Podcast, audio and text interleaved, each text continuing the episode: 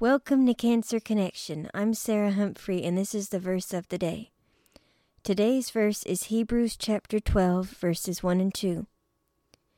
Therefore, since we are surrounded by such a great cloud of witnesses, let us throw off everything that hinders and the sin that so easily entangles us, and let us run with perseverance the race marked out for us.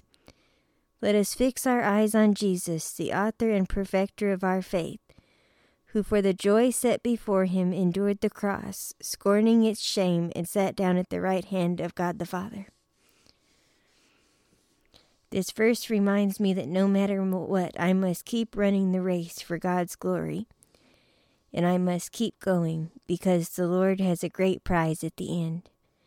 And He has a great prize for you too at the end if you put all of your faith in Him. And to Sarah Humphrey, I will see you tomorrow for the verse of the day.